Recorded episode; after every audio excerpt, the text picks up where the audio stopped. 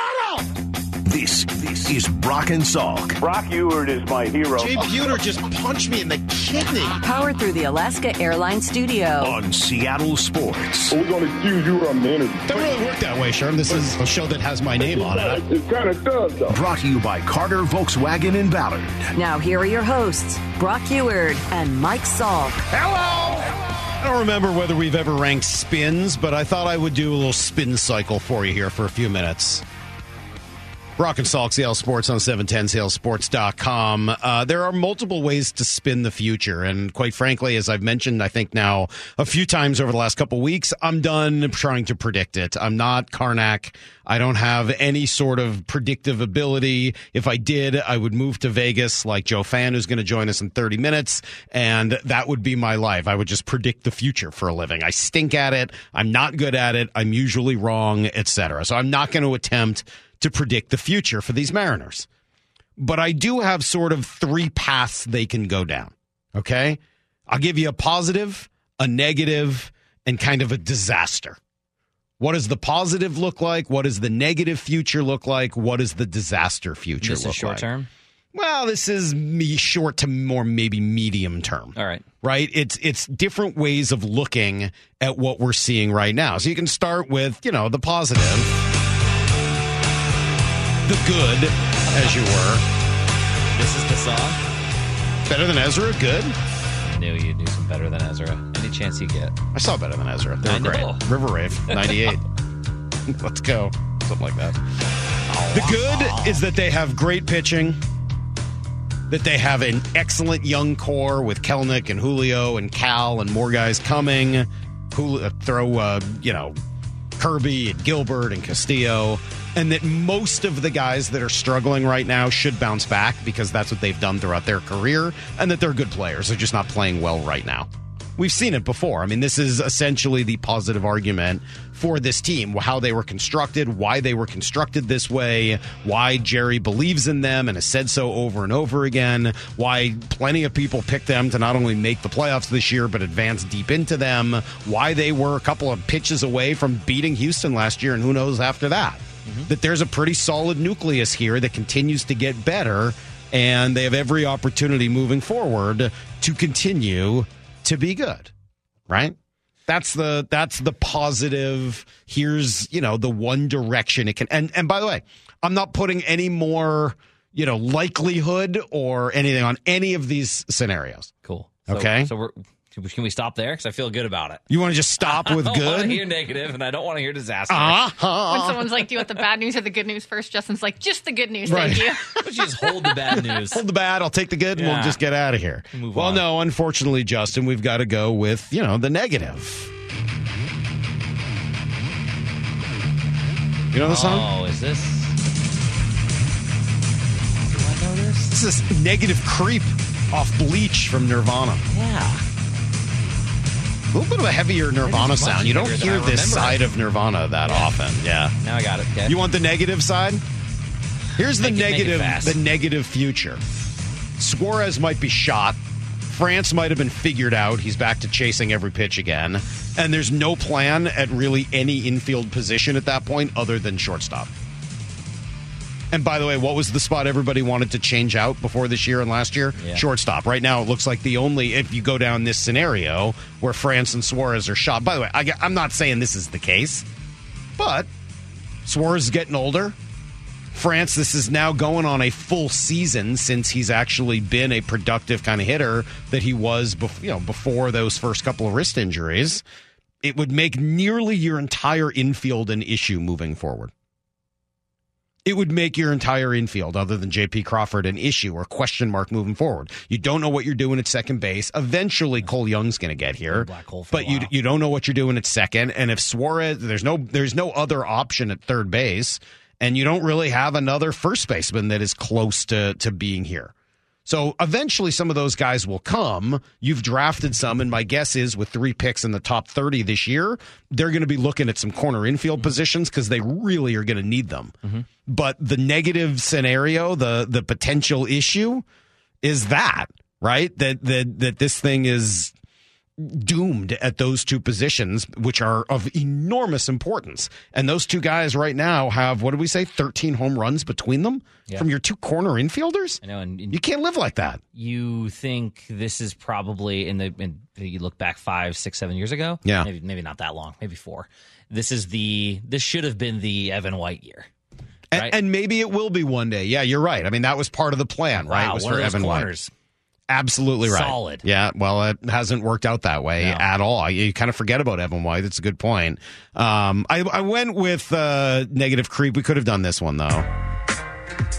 Hmm, gets used too much though. I know we use this one a lot. This is one of my favorites. Yeah. Oh no, most Mos Def. Talib Kweli. It's gonna put me in a better mood though. I'm not gonna lie. Like even as we're mad and talking about these last few days, this is sort of helping. Kind of puts you in a little bit better mood. Anyway, that's oh no from staff, But that is not the disaster scenario. Wait, what? I'm gonna like peek through my. That's the bad news scenario. It's not a disaster. I mean, as bad as that is, those are positions that you can go find. You can go replace those. It's not going to kill you to find a first baseman and a third baseman. I mean, you found those two guys basically on the scrap heap. So I, I think you can find first and third baseman. You see them all over the league. They're absolutely things you can go get if that's something you want, and you can kind of almost stumble into those two positions. The disaster scenario. Make it fast. Sorry, this is the beautiful disaster from 311. Yeah. The disaster. I disaster. suggested possibly playing some beds like under you that supported your positive negative disaster theme, and I should have known that you would turn it gonna a into more way. of a like music segment than anything. Well, we just want to make sure people get the reference. the disaster scenario is that what we're seeing right now with Julio is who Julio is. That's the disaster Gross. scenario, or that some of these pitchers end up getting hurt and don't end up being, you know, what they've looked like so far, and you've wasted the early part of their career. Again, I'm not telling you that's what's going to happen. I don't truly believe this is the Julio Rodriguez that you're going to see for the rest of his career. I think he has outstanding skills, etc. I think the most likely scenario is that this team will be built on pitching, plus Julio and Cal and Jared Kelenic, and the reality, or you know, a, a really good start with those those nucleus members. And I'm going to hope that we're a lot closer to the positive scenario here than the negative, or certainly the disaster, um, because that's the that's that's sort of what you've banked on a little bit. There's other directions you can pivot and turn, etc. But that's kind of the scenario that in the situation they find themselves in. Here's what I find interesting about the quote unquote negative scenario, right? Where France and and and uh, Suarez, et cetera, just really aren't who they're supposed to be or have been in the past. Can you imagine what would have happened if they had traded those guys in the offseason? Oh, I think people would have blown up. People would have lost their mind. Yeah. Could you make an argument that that would have been the best thing to do? Sell high on both of those two sure. guys? You can't do it. I mean, you built your team around it. You went to the playoffs with good vibes only, and Ty France is a, you know, nearly a 300 hitter. Like, that's what you built it on. And when those guys come in this year and don't do anything close to it, I'm not really sure what you're supposed to do next. You could have traded those guys, right? You could have. I'm sure you would have gotten quite a bit, especially for Ty France. But Eugenio coming off a great year like that, once the defensive issues were behind him, I think you probably could have gotten something for both of those guys. It would have been a disaster, I think, from a from a marketing and PR perspective. That's what the Rays would have done. Man, The Tampa Bay Rays would have traded both those guys left the end of last year. when you in, outs, you're right. Outside of home runs, Ty France is doing almost exactly what he did last year. Sitting the exact currently same average, almost the same uh, slugging. Yeah, but half of last year he wasn't himself, Yeah, right? I mean, like right, this is the I kind average. of feel yeah. like that's who what we've seen from Ty France, though. Have we seen a full season? No, but he's been hurt in those seasons, which is what's given me hope that pre being hurt in those seasons, he's Puts been great. together. Post being hurt, he hasn't. But if he's the guy that chases as much as he has this year and doesn't have enough pop, that's like you can deal with chase as long as you have pop to go with it. Right now, he's not showing that. Yeah, he's hitting 275, but it's kind of a soft 275. Jerry Dipoto will join us at 8.30 this morning. We'll come right back, give you everything you need to know. It's Brock and Salk. Seattle Sports on 710, seattlesports.com. need to know. 15 minutes past every hour with Brock and Salk. Here's what you need to know. Up first. Well, if Tuesday was what lifeless and somewhat pathetic, we anemic, whatever word you wanted to throw on the Mariner offense from Tuesday, I think last night was basically a carbon copy of it. They generated almost nothing. Julio is lead. Here's the pitch. Swung on line drive. Volpe on a hop. It's off Volpe and deflects to second base. It's picked up there by Torres, who throws to first and gets Ty France. Wow. That ends the inning. It's been that kind of night for the Mariners. They're turned away here in the sixth. Yeah, it was like bat at bats, and then even when you finally hit a ball well, it would go right at somebody and then deflect to someone else. It just sometimes that's the state of where you're at. Not much redeeming about last night. Luis Castillo gave up home runs to the dynamic duo of Billy McKinnon and Jake Bauers, or McKinney, excuse me. Uh, he only went five innings. The offense, as I said, was putrid. Whatever positive signs you might have seen of an improved approach against Chicago or against Florida, that seems to be gone. Uh, what we've watched the last few games about as bad as I can remember at any time this year, at least in terms of approach. Scott Servais not really happy. You have to compete every night in this league. You got to compete. You got to fight. Really, from the first inning on. I thought the last couple innings, yeah, you know, and the bats were better, but you really got to fight from the first inning on. And if you don't, you know, uh, you're going to be feeling good about it at the end of the game. So uh, we're better than that. Uh, we know we are, and um, needs to turn. We have four more games on this road trip against really good teams. Uh, we need to be more competitive. Well, and again, last night wasn't against Gerrit Cole. It was against nobody. It was against a guy that hasn't done anything in Major League Baseball and has an ERA over five. Your uh, power outage has been a complete mess. Just no power at all from this lineup. No ability to generate a consistent attack. And Teo, a day after missing the ball in right field, misses a hanging slider with two on, down three in the ninth that would have given them an opportunity to maybe tie the game. So you got one more in New York tonight. Bryan Woo will get the ball before they head to Baltimore to see a team that's actually good. That's the most frustrating. This Yankees team's not even good. And they've already taken the first two games of this series. Here's the second thing you need to know. Yeah, I think at the center of it, though, and the most important thing to get figured out is Julio Rodriguez. If Julio were to go on a tear, we saw what happened the last time. The team started playing good baseball. He is their guy. He is their superstar for better for worse, and they need him to be Julio. Scott would like to see him maybe see more pitches. I think there's times he could benefit, and I've talked to him about it. And uh, I just think he's such a talented player. It's okay to hit with one strike it's okay to hit with two strikes. And I think the more times you see a particular, you know, the release point, the break on the breaking ball, or what the two seamer's doing out of his hand, the more times you see it, the more success you're going to have. Yeah, I think most people would agree. Just watching Julio, and we've heard people use the word jumpy or you know that he, he just doesn't quite look like himself and some of his swing decisions even on fastballs have been surprising, especially given what we saw of him, not just last year, but throughout his minor league career. Some of that is adjusting to the way the league is adjusting to him. I think people are paying uh, very close attention to Julio and, you know, certain characteristics uh, on how they're attacking him inside the strike zone, outside the strike zone. They're paying attention, like you do all guys that are good players. You try to get them conscious inside they are throwing some balls inside and then opens up the outside corner. It's really hard to cover both. I think that's what you're seeing happen on a really consistent basis. Yeah, and if that's going to happen on a consistent basis, it's going to be hard for this team to be who they're supposed to. Julio's their guy. Julio's the one they invested in. Julio's the one they've built this thing around in so many ways, and it's been great seeing the development of Jarred Kelenic this year. By the way, he was again the only player last night taking a consistently good approach at the plate, hit a 110 mile an hour line drive off the bat. I mean, like, he had another really good day. Where's everybody else, and specifically what they need from their best player? Here's the third thing you need to know. Well, after turning that off last night, I, I, did watch the hockey game, AHL Game 7 Calder Cup Championship, and it was the Kraken's affiliate, Coachella Valley Firebirds, who were in it against the Hershey Bears. They were up 2 nothing. They were tied at 2. They went to overtime. as well. Borgstrom in front. Vecchione couldn't settle it down. Puck still available in front of the net. Who's puck? They score. Mike Vecchione has won the Calder Cup for the Hershey Bears. Yeah, just a little extra disappointment to add to the day. But it was a fun game to watch and kind of a fun team to watch. You see how much talent and depth the Kraken do have coming. Uh, a few guys impressed me. Ryker Evans, for sure. Young defenseman who I think was there. Was he the second round pick after Matty Beniers? I think he was. Somebody have to go check that for me, but I believe he was their second round pick that after they drafted Beniers in the first season. And then I thought goalie Joey yes. Daccord, is that right? He was their second rounder that year.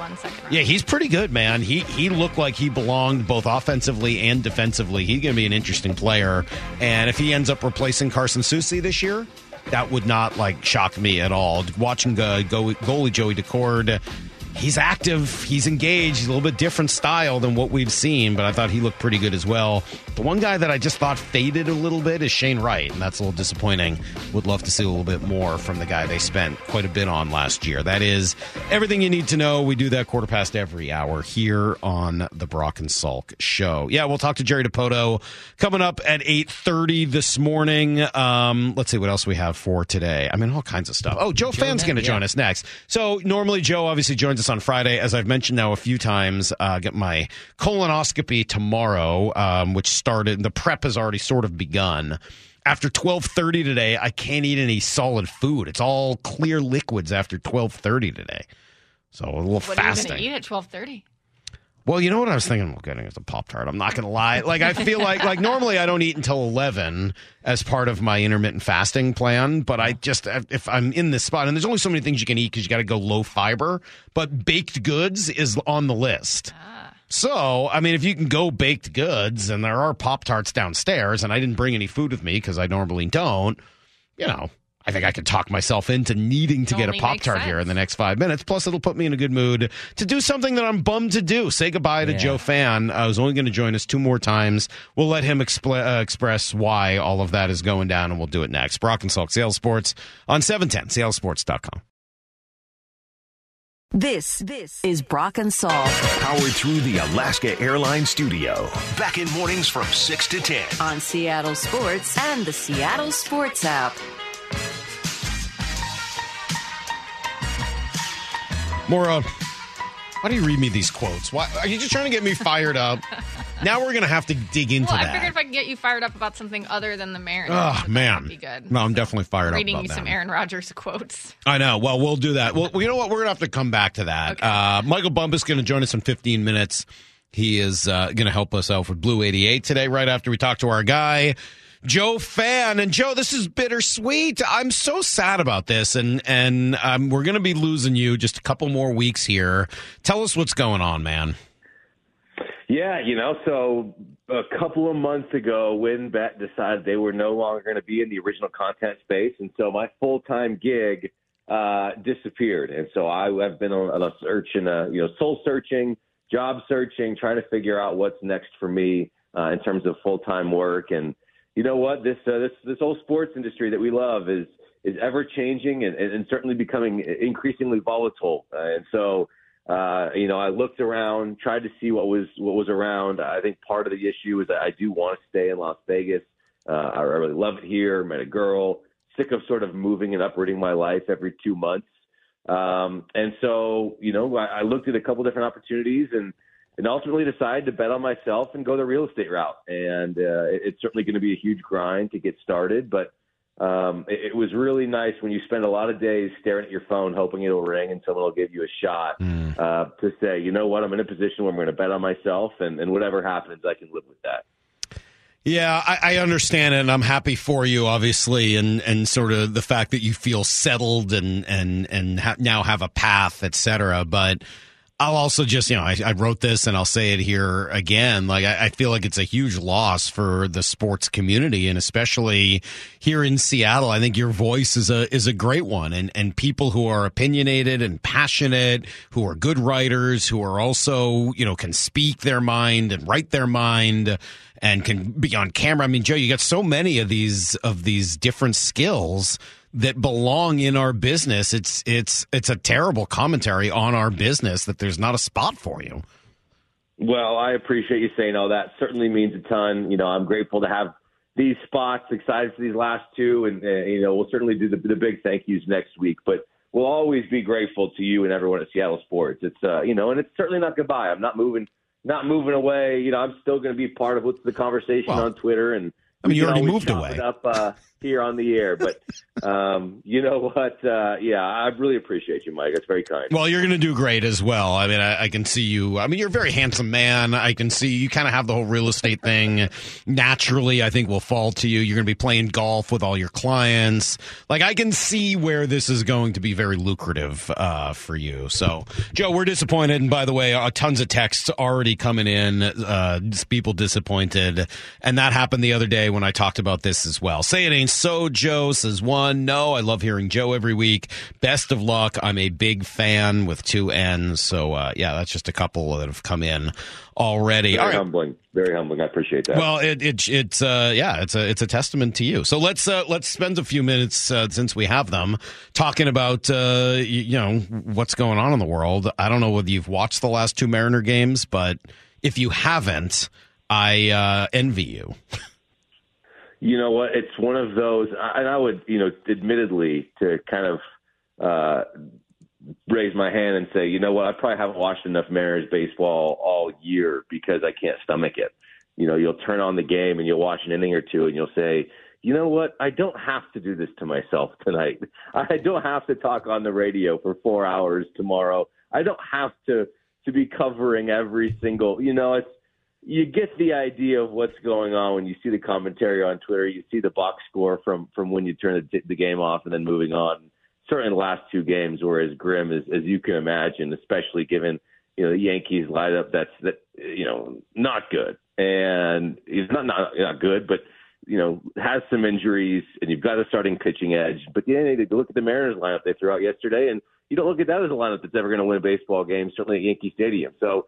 um yeah, it's grim. It sort of feels hopeless, which is hard because like the core is still there. There's still pieces that you can build around, but it does feel hopeless. And, and in a season that had so much anticipation, it just feels it's really a bummer. I don't know how else to say it. I feel like I've said everything so much, and I had some buddies text me, "Hey, last couple times you gonna go at Salk? You guys gonna get it going again?" And I'm like, I don't really have anything to, to go at. I think my my probably biggest hot take, and I, I do believe this, and there will be people who think this is unfair, but I, I, I think Scott Servais is 100% on the hot seat. If you come into the season with uh, hopes and aspirations of being one of the best teams in the American League, and you're potentially on your way to losing the locker room, and and whether that's unfair to say, maybe, but you watch the, how this team plays. There's not a ton of passion. There's not a ton of fight.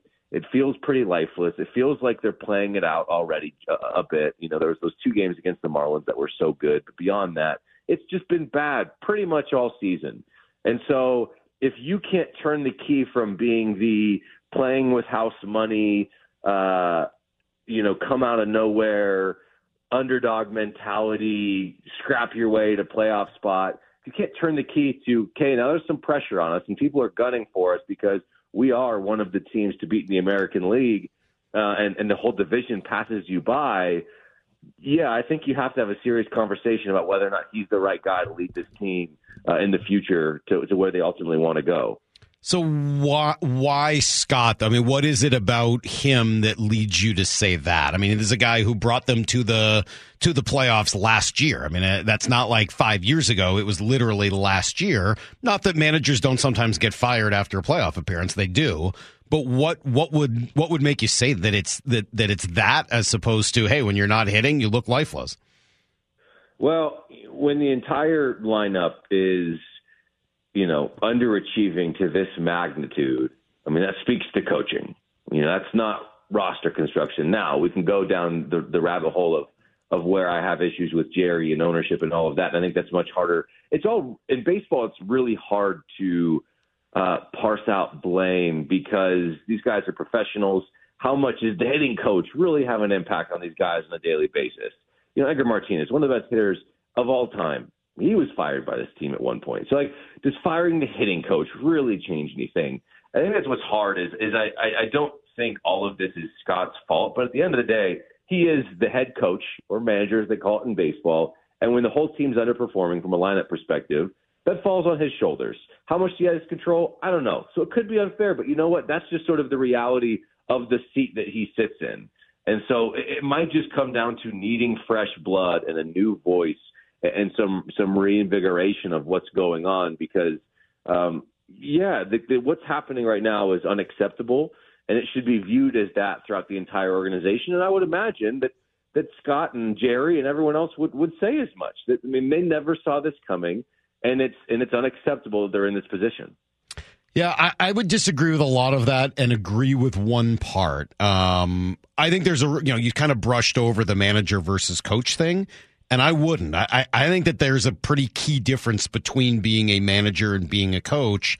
Managers don't coach these guys. So when we say, you know, if there's a problem with all these guys, it comes down to coaching. I don't know that it does. I, I don't know that that's really a manager's job in this day and age to coach the players on his team. But where I do think that there's an interesting conversation at some point, I don't know whether right now is the time for it or not, is about just a new voice. And I, I think the world of Scott Servais. So this is not a fire Scott, um, not even a nod towards it from me because I think he's really good at what he does. But there is there are times where every team, every every group, sometimes just needs a different voice to come in and change things up. Yeah, and it's not that I I dislike Scott or am really sitting here pulling for it. I just I don't think you can avoid that conversation given again how bad it's been. It's not that they're slightly underperforming. They're a couple games out of the wild card race, you know, as opposed to chasing an, an AL West title and comfortably in the wild card. I mean, it's they can't beat good baseball teams, and they've shown it all season long. And so, yes, baseball is sort of tricky. And I did mention that. I mean, it is harder to judge managers when it comes to and coaches and hitting coaches and pitching coaches and whatever when you know baseball is so much more of an individual sport when it comes to pure performance and then the collective is just a result of all of that to a lot of the degree you know culture is important beliefs important all of those sorts of things but it, it's different than a basketball coach drawing up plays on the sideline you know? It's like you can either hit the pitch or you can't you know? It's it's different than making in-game adjustments of you know whatever action that the opposition is showing you in a basketball game or a football game or whatever. Um, you know, so but but it is it's it's tough because uh, blame blame has to go somewhere. So if you if you maybe you just decide, hey, it's all the players' fault, and so you know, and there's some of that for sure because these are grown men and they got to figure it out as well. But you know, I remember how we have we had a conversation once where you said I don't really ever blame the players you know, it's Jerry's job to get the right players and what you know, the, the whatever. But so then, who does get the blame? Because somebody has to, and ultimately, you can't just look at this and say, "Well, we just got unlucky, no big deal. Let's move on to 2024 and, and, and see what happens." Uh, just to turn the page a little bit and get uh, your thoughts on a few other things as well. Um, what you make of LA Country Club in the U.S. Open last week? Huge disappointment. I mean, everything you read about trying to keep the public out is such a shame. Um, I mean, the U.S. Open to me, above all other tournaments, should be a celebration of, of golf. It's a, it's a national open, and you saw how you know it's not a major, but the Canadian Open just a week prior was so much fun, and there was so much pride there, and there was so much energy, and everything I've heard in general about LA Golf Club is it's a very stuffy country club, um, which I think should be avoided for U.S. Opens to begin with. I think every U.S. Open should be played at a course, even if it's astronomically expensive, at a course that's public. Uh, you know, Pinehurst number two next year is going to be sensational. It's expensive. I've played it, but you know what? If you want to, you can go do it without having to have some uh, incredible connection to, to go get out there. I mean, it should be a celebration of golf and golfers and what this country has to offer in the sport. And that includes rabid golf fans who want to come out and support players of, you know, American nationality and all over their favorite golfers. I mean, it just lacked so much juice and energy to where it felt like sort of this almost COVID major where, you know, fans weren't allowed and it was social distancing and whatever. So it was a great tournament. The leaderboard was was a ton of fun. I watched the entire day on Sunday. Um, but but to me, it's just unacceptable that the, the USGA would allow uh, LA Country Club to limit public purchasing tickets uh, to, from that standpoint. And I'm really glad the players came out and roasted them accordingly.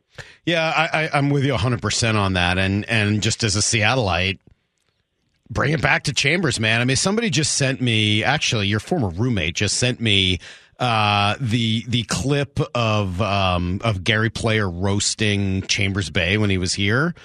Like, dude, whatever. Like the fact that they now have these U.S. Opens built out through like 2040, and the Chambers can't get back on the list. After watching the L.A. Uh, Country Club, I'm like horrified by it. Chambers still, and especially given all the work they've done, God, I want something to come back here badly. Yeah, and then you also you look at LA Country Club's already on the list again. Yeah. For whatever, 20, 30 million, you know, like whatever the the year is that's so far away that's hard to fathom. You know, the last year of Julio's contract, it's going to be back at LA Country Club.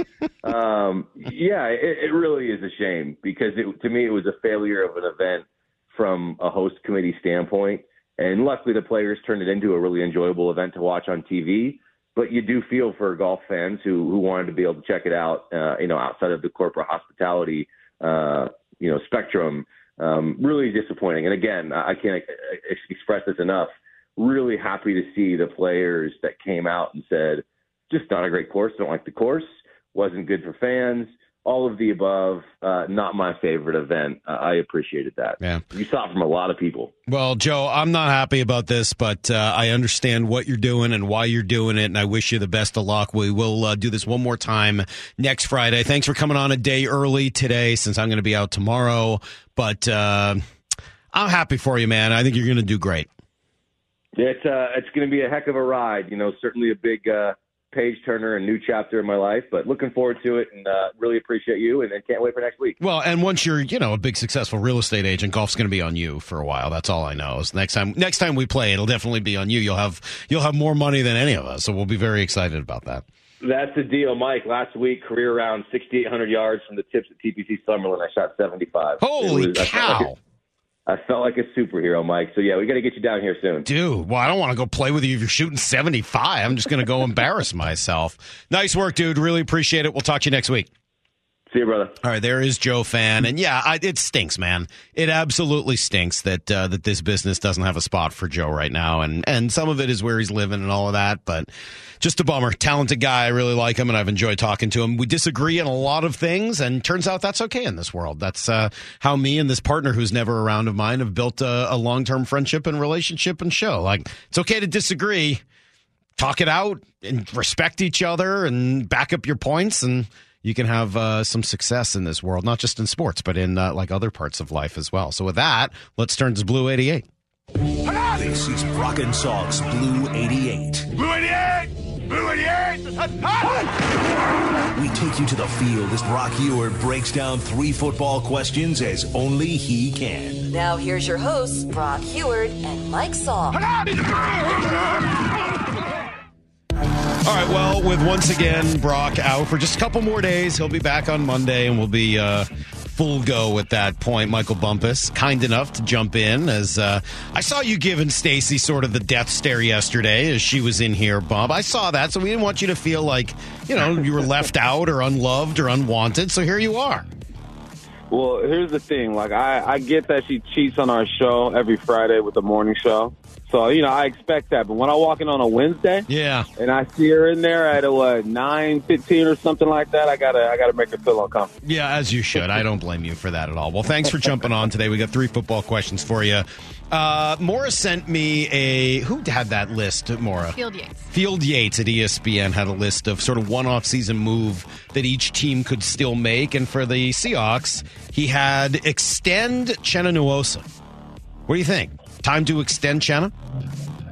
I definitely would, man. I think that he is the attitude on that defense. I give it to him and I give it to Quandre. We all know with defense, it's uh, the more violent side of the football. He brings that to the table. And also, he showed with his first time actually being the guy. You got to remember, he was over there with, with the LA Chargers playing behind all pros and pro bowlers. He showed that, look, I can handle it. I can give you nine and a half sacks. I can give you some TFLs. I could be the player of the week for what, the first, second week of the of the season.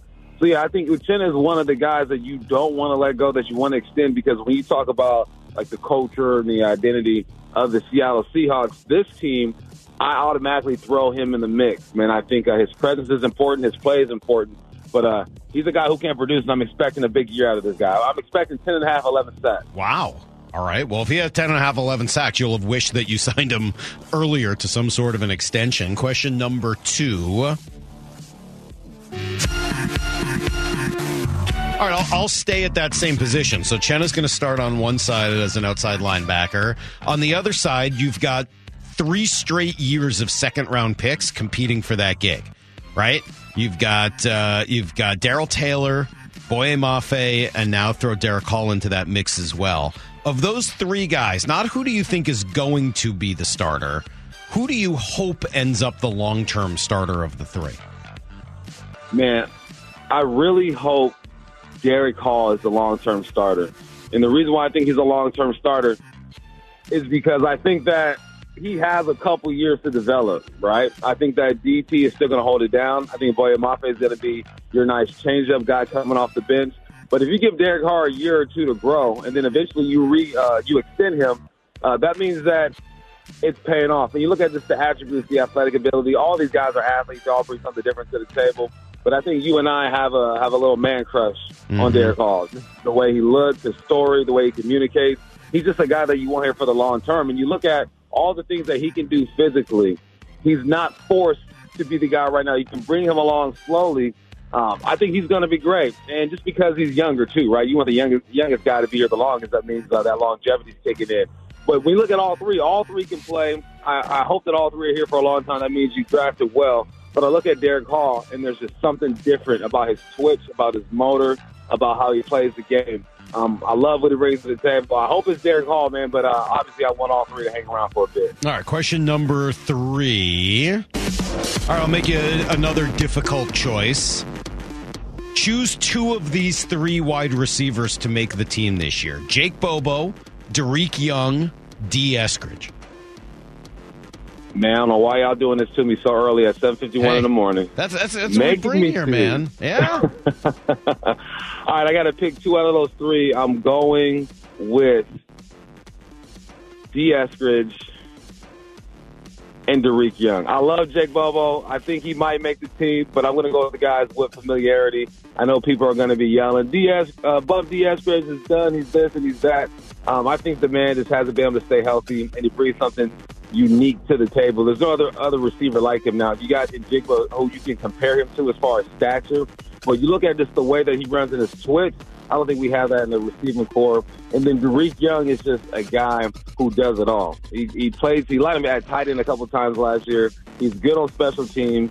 Um, he's great on the outside as well. He's not going to be a dude that's going to give you 35, 40 receptions in a, in a season, but he's a guy who I think can make a couple of big plays and help out on special teams. Now with Jake Bobo, I think they're going to try to get him on the practice squad. But this is what's going to happen. He's going to ball out during preseason. He's going to turn some heads, and they're going to have to make a tough decision because as soon as you try to get a guy on the practice squad, they give other teams opportunities to try to scoop and score. So I'm going with guys who are familiar with the system, who have been there, who have done that. I still think Jake Bobo is a possibility, though. All right, good stuff. That is uh, Blue 88 with Michael Bumpus today. You know, it's funny. I was uh, listening to you describe uh, Derick Hall there, and I, I, you know, yes, I'm right there with you with the sort of man crush. I really like so much of what he brings to the table. But all the descriptors you had of him are things that I feel like we said exactly a year ago about Boye Mafe, right? Give him a couple years to develop, mm-hmm. unbelievably athletic, needs to learn the game a little bit more, leadership, communication, great kid to root for. I mean, like, I feel like all of those things were just as true about Mafe. I agree. And with there's a trend going on, right? The Seahawks know the type of guy they want at the position. At some position, finally getting back to the wheelhouse, he said, uh, to picking those type of dudes. And then you talk about just their personalities, right? They pick up the same type of guys. So that's a good thing, man. It's probably Even a good with problem DT's personality, DT's personality might be a bit different, but um, attributes wise, man, they're all athletic. They're moving in the right direction. Pretty darn cool. Bum, thank you. Appreciate it. Love your insight. And uh, you guys know this, but I'll say it again. After our show every day, we open up for Bump and Stacy. Go listen to them, and uh, it's a blast. My uh, I love listening to it when I get done here, drive home. I listen every day, and uh, you should as well. Thanks, Bump. Appreciate it.